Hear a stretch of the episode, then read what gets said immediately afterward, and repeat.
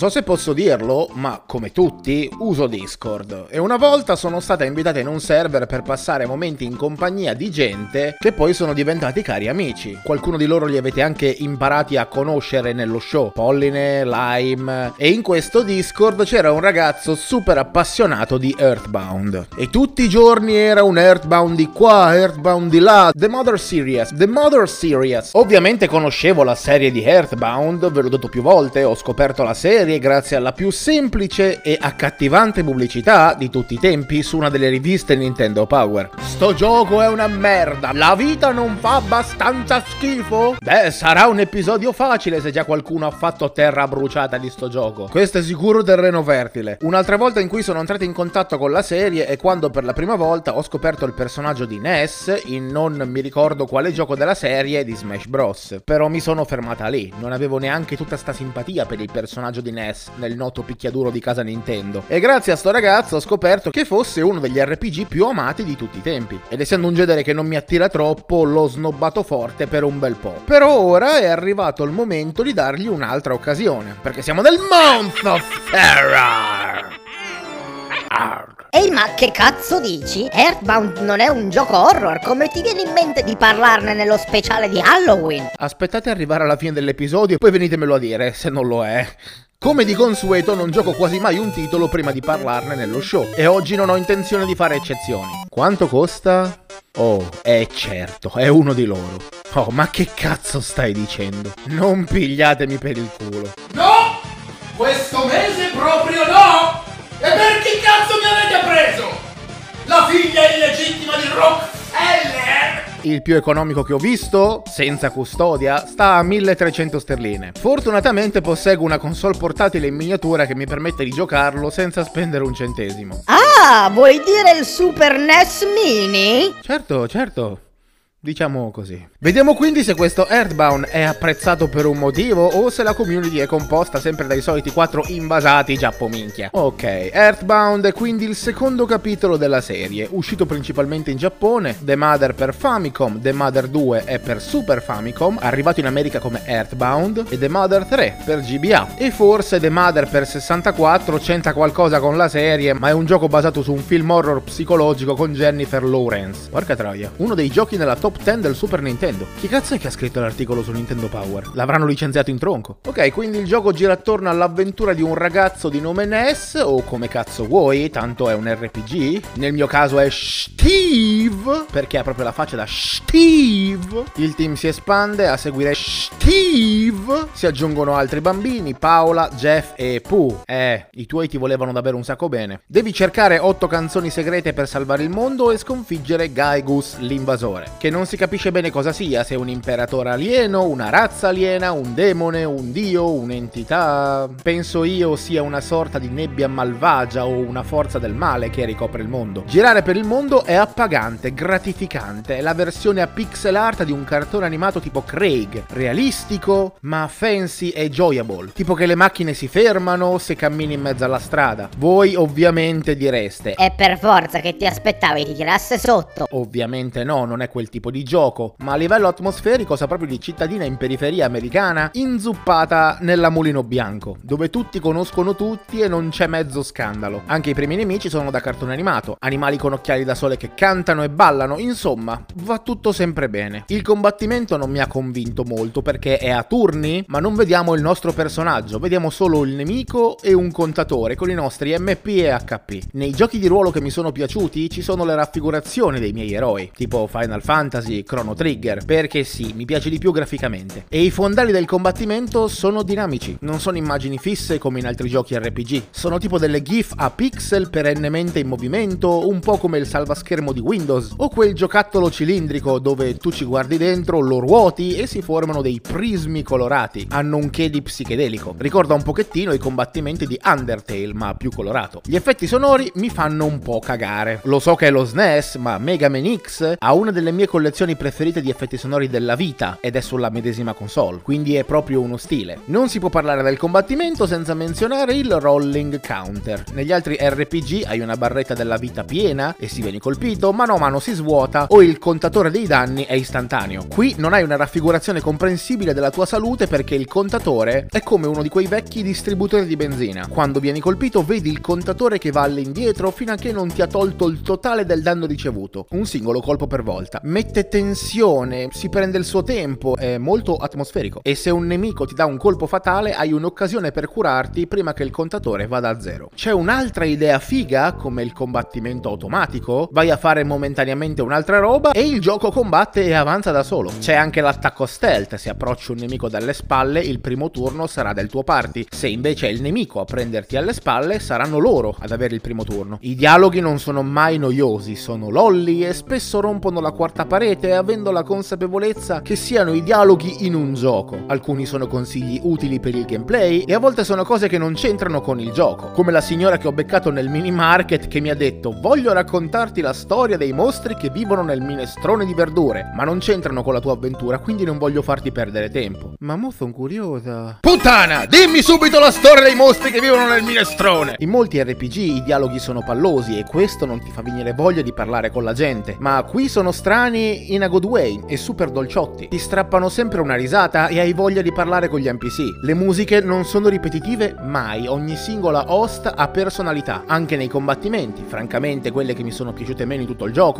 hanno carattere, ti fanno capire che è una situazione pericolosa e non è solo un gioco. Ness e gli altri bambini rischiano la vita in ogni combattimento e per quanto mi riguarda questo è apprezzabile, in fondo stai combattendo, non facendo la spesa. I brani sono peaceful, intense e a volte creepy. C'è una bella varietà. Quando ti avvicini in un'area dove devi ancora scoprire la melodia da collezionare, senti degli effetti atmosferici, una canzoncina in lontananza e delle frequenze come una radio disturbata. Anche nello stile grafico ci sono stranezze che tengono alta l'asticella dell'attenzione, un po' come fa la serie di Persona, con quel font fottuto. O come quando leggi la chat di una live stream che nei box ci sono scritte normali e poi emoji, parole con un altro colore e un altro font. Tutto quello che accade nell'universo di Earthbound è strano. Usi una gomma per cancellare una matita gigante che ti blocca il passaggio. Ness che cavalca il mostro di Loch Ness per attraversare un lago. Usi la carta zombicida per catturare zombie, come se fosse la carta moschicida, il che ha perfettamente senso. Segui un puttanone in una stanza di hotel e a mo' di imboscata dei mostri ti attaccano. Ti svegli in una stanza strana e buia, contatti Jeff telepaticamente entrando nel suo sogno e lui va nella zona innevata dove ci stanno dei cavernicoli. Raggiungi un laboratorio dove trovi una navicella spaziale. Lui si schianta nel cimitero e arriva nella stanza dove sei tu. Devi dare la chiave carota dei conigli d'ombra che fanno la guardia a una grotta. Trovi un cristiano che si è autotrasformato in un dungeon, ci entri dentro e trovi un sottomarino. Caschi in un buco e finisci in un mondo dove tutto è piccolissimo, come se la telecamera che inquadra dall'alto il gioco fosse lontanissima. Earthbound, tutto bene?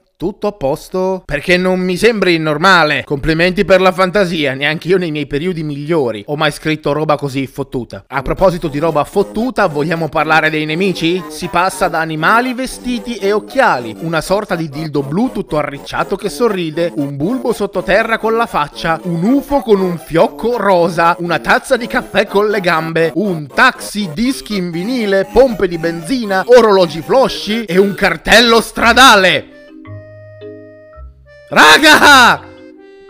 Sto menando un cartello stradale e mo sto menando un tendone. Cosa? Eh, e, che vuoi che ti dica? Sto gioco spacca. Nintendo Power ha mentito per l'ennesima volta. Sembra il gioco della pimpa o dell'albero azzurro, dove tutto è vivo, ha gli occhi e non lo so, ha dei sentimenti. Se lo avessi scoperto da bambina, avrei imparato a leggere molto prima. È questo il punto, raga. Non è grass out humor, o meglio lo è, ma non è mai volgare, esplicito, facilone, come in Ren and Stimpy, Boogerman, Beavis and Butted, Ed the Eddie. Anche se però il periodo era quello. Magari un po' troppo complicato, eh? E lo sapevano gli stronzoni, tanto da averlo fatto uscire in un super bundle che comprendeva il manuale di gioco, ovviamente gonfiando i prezzi a cannone. This game is awesome. Forse addirittura un capolavoro. Ci sono delle cose che non mi fanno impazzire, tipo i soldi che vinci negli scontri li devi mettere in un bancomat. Se muori, perdi la metà dei soldi che hai in tasca. Quando giri nell'overworld non puoi passare in certi punti semplicemente perché no, non sono camminabili, anche se il tuo modello ci passerebbe comodamente. In generale sei molto lento e i nemici sono molto più veloci di te. L'inventario è limitato e non sai mai quando un oggetto lo dovrai usare più di una volta o solo una. Puoi usare una sorta di corriere per custodirti gli oggetti per dopo, ma ogni volta che lo chiami il gioco si frizza, lui arriva, c'è un dialogo e poi se ne va. Quando devi comprare qualcosa puoi comprarne solo uno per volta. Buongiorno, benvenuto al negozietto di zia Pippa e Co. Cosa vuoi comprare? Bene, sono 10 dollari, arrivederci e buona giornata. Buongiorno, benvenuto nel negozietto di zia Pippa e Co. Cosa vuoi comprare? Bene, sono 10 dollari, arrivederci e buona giornata. Ci voleva tanto a fare. Quanti ne vuoi? 99. Bene, ciao. Qualcosa di semplice come comprare roba in un negozio è una fottuta tortura. C'è un passaggio segreto dietro una cascata. Si suppone che tu vada dietro la cascata e resti immobile per tre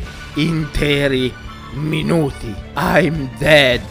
Fucking serious. Ed è per andare avanti nella missione principale, non per fare qualcosa di secondario. Ora dimmi. Come cazzo fai a sapere una cosa del genere? Come cazzo ti viene in mente di mettere una roba così fuori dal mondo e bastarda in un gioco che si suppone sia per ragazzini massimo? Se muori hai la punizione peggiore. Tutto il party resta morto e li devi resuscitare. Per farlo devi andare in un posto specifico, tipo un ospedale. In ospedale devi pagare una tassa e oh Cristo, non ho abbastanza soldi. Devo passare per un bancomat. Ma puoi risuscitare i membri? Solo uno per volta. Ma gli MP non vengono fullati, quindi devi andare a cercare una fatina e usarla per rimpiazzare gli MP, o andare in un hotel, pagare un'altra tassa e recuperare le forze. A volte è abbastanza facile capire dove andare, tipo l'ospedale. Altre volte i posti curativi cambiano, dipende dall'ambientazione in cui ti trovi, tipo una vasca per le terme naturali, una piscina, un geyser, un cristiano con poteri curativi, non sai mai cosa aspettarti. E a volte sono parecchio indietro e connessi in solitaria devi combattere nemici senza l'aiuto del tuo party. Tu non devi morire, perché riprenderti completamente vuol dire passare una mezz'ora buona di tempo reale. Pure salvare è un parto, devi trovare un telefono, chiamare tuo padre, ti ciucci il dialogo. Hello, sono io, tuo padre. Vuoi salvare? Sì. Ho salvato, ripartirai da qui. Vuoi spegnere? No. Lavori sodo come tua madre. Fai il bravo, ti voglio bene, buonanotte. Ogni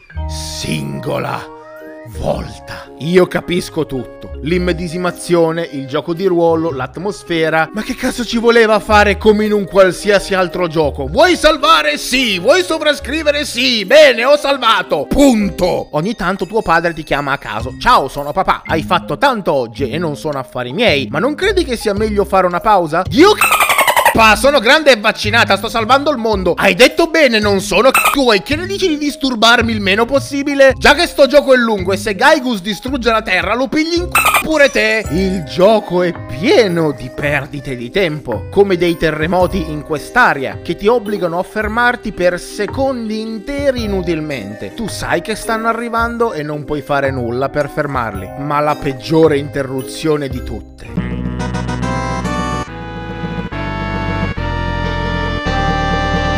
il fotografo. Il gioco si frizza, parte la musichina, arriva con la sua animazione, ti scatta una foto per nessuna ragione, se non per avere delle istantanee nei titoli di coda, e se ne va. E non avete idea di quante volte sta cosa capiti. Ovviamente devi fare backtracking, ci sono un sacco di nemici difficilissimi da skippare e ci vuole una fottuta eternità. Non avete idea del tedio e della frustrazione. E finalmente ottieni il potere del teletrasporto per poter andare dove cazzo vuoi circa. Non ci deve essere niente per tutto il tragitto, altrimenti l'animazione si interrompe. E scordati di usarlo in diagonale o laterale o verticale. Quindi puoi usarlo solo nelle parti in cui gli sviluppatori hanno deciso che puoi. Eh, che cazzo è? Ritorno al futuro? Vuoi sapere come si fa un buon teletrasporto? Menu teletrasporto, dove vuoi andare? Qui, ok, fatto. In endgame ottieni un upgrade, invece che correre diritto, correte in cerchio, che è una miglioria, ma puoi comunque sbattere in un ostacolo. Diciamo che sopporto la maggior parte di ste vaccate perché voglio vedere come va a finire, ma sempre vaccate sono. La brutalità continua quando Ness viene circondato da poliziotti umani adulti che vogliono uccidere un bambino di, boh, 9 anni? Poi devi affrontare una setta di persone che ricordano il Ku Klux Klan, ma sono invasati col colore blu. Ogni mondo ha le sue regole. Nella città al neon, per esempio, non puoi esplorare liberamente perché è tutto nero ed è pieno di muri invisibili. Quindi devi parlare con delle persone che ti teletrasportano da un punto A al punto B. In più, in questa città no è sì e sì e no. Mangi una torta magica e il gioco viene stravolto completamente. Per la prima volta giochi nei panni di Pooh, un monaco o simili. Sali sulla montagna della meditazione e senti una voce che ti dice di smettere di meditare. Te ne vai a chiedere informazioni al sensei. Il sensei dice di riprovare. Questa volta ignoro la voce e continuo a meditare. Uno spirito agghiacciante si palesa e mi chiede di rinunciare alle gambe, alle braccia, alle orecchie e agli occhi. Ed è un combattimento vero e proprio dove non mi posso difendere. E acconsentendo alle sue richieste, gli HP scendono a zero. Lo spirito continua. Ora vivi nell'oscurità più profonda. Sei solo e hai paura. Vuoi che mi prendi i tuoi sentimenti, paura e dolore? Lo accetti? E eh vabbè, sì, tanto ormai voglio dire, peggio di così non è che può andare. Bravo, hai completato l'addestramento. Oh ma Cristo santo! Mi sembra una scena un po' pesantuccia per il gioco che è. Vabbè, tanto ormai ho capito che non mi posso fidare di quello che dici, gioco. Peggio di così non puoi fare. Sono alleggerita dal fatto che non l'ho giocato da bambina perché questo mi avrebbe traumatizzato. Sì, non è normale per un cazzo sto gioco e anche chi l'ha fatto non doveva stare troppo bene di testa. Combatti un cane di cristallo, la primavera boss fight, che riflette i danni di cosa gli spari. Ma se lo batti raggiungi un lago di di lava che se lo tocchi ti teletrasporta in una dimensione onirica. Sei a casa tua nel passato sotto forma di fantasma e vedi te stesso neonato. Finisci poi in una nuova area formata dai tuoi ricordi, i tuoi desideri infantili e dove trovi tutti gli amici che hai incontrato e tutti i nemici che hai sconfitto. Ci parli e loro dicono cose tipo: Sì, mi ricordo, Soffro ancora per come mi hai ucciso. E porca puttana però, non posso empatizzare pure con ogni singolo nemico di giochi che ho ucciso. O quando Ness incontra la sua controparte più giovane, che ti dice Ehi, sono io, te da più giovane, giochiamo a palla? Preferisci giocare o leggere i fumetti? Cosa? Sei impegnato? Ah! Che male! Mio Dio! Quanto cazzo è toccante! Questa è la sequenza del mondo dei sogni più bella che abbia mai giocato in qualunque gioco. Qui i nemici sono rappresentati dal tuo coraggio. Se li batti diventano delle lapidi. Se leggi le altre lapidi prima, il dialogo è che c'è stato un altro coraggioso guerriero come te che ha lottato duramente per arrivare al suo scopo. Ho sentito moltissime teorie e credo che la più interessante è quella che questo Buzz Buzz sia un'entità che ti parla da dieci anni nel futuro. Guarda caso, proprio quando il gioco è diventato più popolare nella realtà, dieci anni dopo la sua uscita. E che quella lapide sia la tomba di un altro giocatore che ha giocato a Earthbound prima di te. Non lo hai mai visto, non lo hai mai incontrato, ma sai di lui e delle sue emozioni perché c'è una sorta di memoria di razza dell'impianto collettivo tra tutti i giocatori che hanno giocato Earthbound. Background, un po' come ha tentato di fare Miyazaki con Dark Souls. Più scendi in profondità nel tuo subconscio per toccare la verità assoluta dell'universo e affrontare il tuo lato malvagio sotto forma di statua d'oro. E quando lo batti, Ness si sveglia e vede ripercorrere tutte le sue memorie fino a quel momento flashargli davanti. Beh, io ho capito così, magari sono solo cose a caso. Che trip, ragazzi. La parte finale di Earthbound è la più fottuta e prima non ci siamo andati leggeri. Ora che hai assimilato il potere necessario, puoi affrontare affrontare Gaigus, ma uno scienziato dice che Gaigus ora sta attaccando dal passato. L'unico modo per affrontarlo è prendere una macchina del tempo, ma la macchina può solo trasportare oggetti inanimati e uccide tutte le cose vive all'interno, simile a Terminator. Quindi devi trasferire la tua coscienza in un robot. Combatti qualche nuovo nemico in forma robotica e gli Starman Alpha e Beta sono i più cazzuti incontrati finora. Ti serve uno scudo energetico per sopravvivere. E se incontri dei robot sferici, questi questi esplodono facendo danno a tutto il team e ti conviene ucciderli per ultimi. E se non hai abbastanza oggetti per curarsi o riportare in vita i membri del party, sei fottuto. Da qui non puoi tornare indietro per nessuna ragione e se muori gli oggetti usati vengono persi per sempre. E credo che per la prima volta nello show vi avviso, da qui in poi è spoiler. Se volete giocare Earthbound, fermatevi, siete avvisati. Finora il gioco è stato un tipico slice of life, carino e puccettoso. Da qui in poi c'è il più grande twist e il più grande mindfuck a cui abbia mai assistito. Cammini su una strana piattaforma che sembrano intestini o tube magari, in pieno stile Giger. Raggiungi una macchina infernale mezza biologica dove si suppone Gaigus sia. Uno sportello si apre e compare la faccia di Ness, qualunque cosa voglia dire. E come secondo twist, il vicino di casa di Ness, Pochi, compare su una navicella come secondo villain. Inizia il combattimento dove dobbiamo combattere la nostra faccia umana e per la prima volta una host metal. E quando capita una roba così, sai che è il momento di fare sul serio. Se vinci, Pochi spegne la macchina infernale liberando Gaigus. E succede ciò. Due immagini rosso sangue di credo una faccia distorta che urla, che si sovrappongono contemporaneamente in movimento. Pur vedendolo non è chiaro cosa Gaigus sia, anche quando ti attacca il box di testo dice non capisci in quale modo Gaigus ti stia attaccando.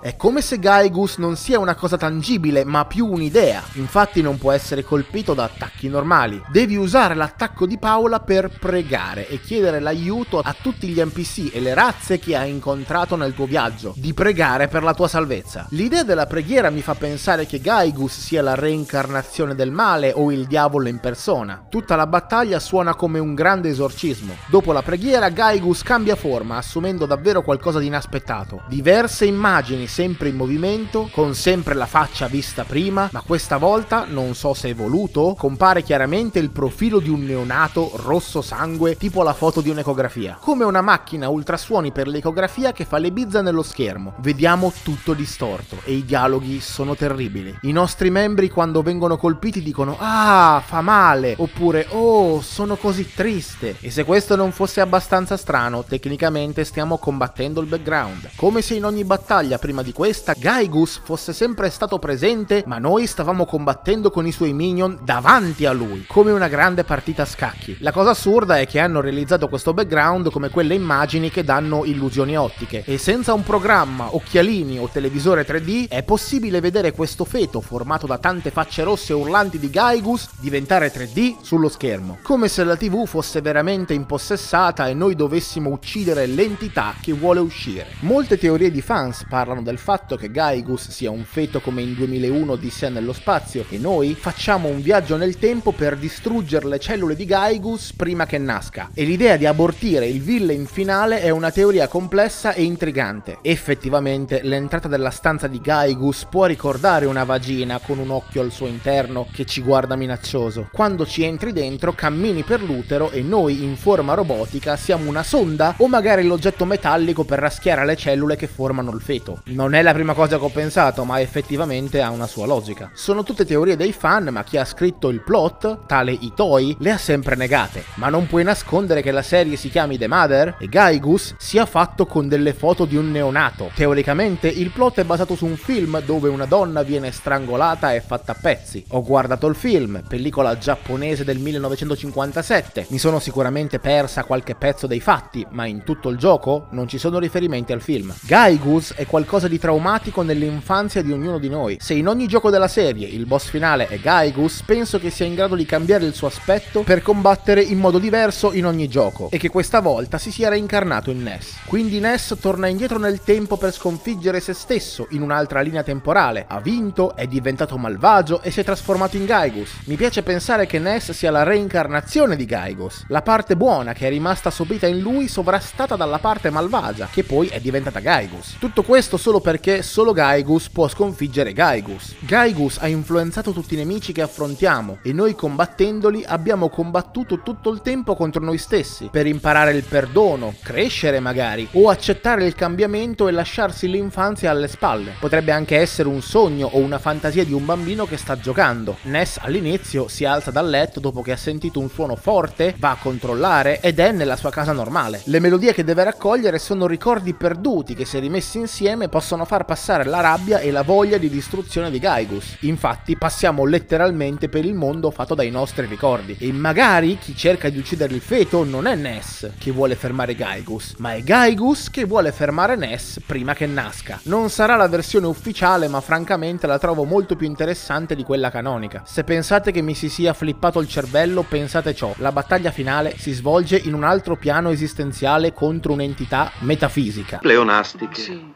E pratiche abortive. Eh, Scusate se ho rovinato il momento, ma mi è venuto in mente quello. Tra l'altro perfettamente in tema con l'aborto. Dicevo, per spostare Gaigus da una vita all'altra. Quindi Ness e compagnia lasciano i loro corpi per diventare entità in grado di spostarsi sullo stesso piano di Gaigus. L'unico modo di coesistere nella stessa dimensione di Gaigus per ucciderlo. Ma perdono il loro potere e per farlo sono obbligati a chiedere l'aiuto dei loro amici che hanno aiutato nel loro viaggio. Tipo Goku quando chiede l'energia a tutti gli esseri viventi sulla Terra. O magari Dio è un alieno ed è malvagio, o vuole ripristinare l'ordine che noi umani abbiamo incasinato e per battere un Dio, il bambino, il più incorruttibile di tutte le figure, deve diventare lui stesso un Dio, per poi impazzire di nuovo, sterminare l'umanità e di nuovo un nuovo Dio viene a menare il Dio di prima. Un circolo vizioso eterno. Non lo so, potenzialmente potremmo dire qualsiasi cosa. Basta che non ci fate una religione su sta roba. È pur sempre un gioco e io non voglio avere responsabilità se create una setta. Vinciamo, le nostre essenze tornano nei nostri corpi privi di vita e c'è solo un'area di leggerezza che prevale nell'aria. È uno dei giochi più impegnativi che ho mai giocato, non solo nel gameplay. Hanno creato un mondo eccezionale, molto fantasioso con questa trilogia e se le cose non avanzeranno da parte di chi detiene i diritti, i fan terranno accesa questa fiamma nei loro cuori. Vi ho ovviamente non citato tutte le volte che sono morta per errori, non conoscenze e simili, ma sono morta tante volte. E l'unico cheat che ho potuto usare sono stati salvataggi rapidi, quindi è stata un'esperienza fottutamente impegnativa. Sto gioco si merita il salvage.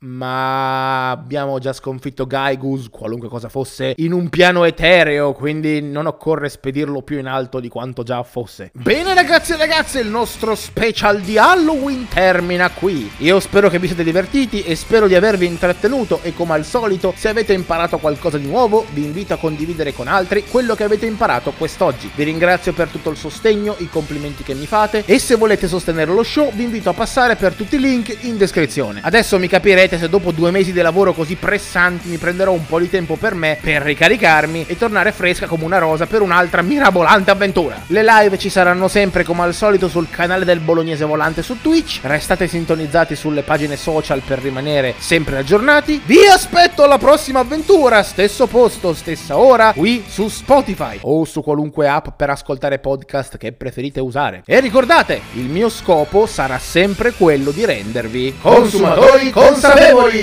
Già. Ti è piaciuta, eh, la intro vecchio stile, eh? Ok, dai, vabbè, dai. Un po' di fanservice gratuito così, vabbè. Alla prossima, ragazzi.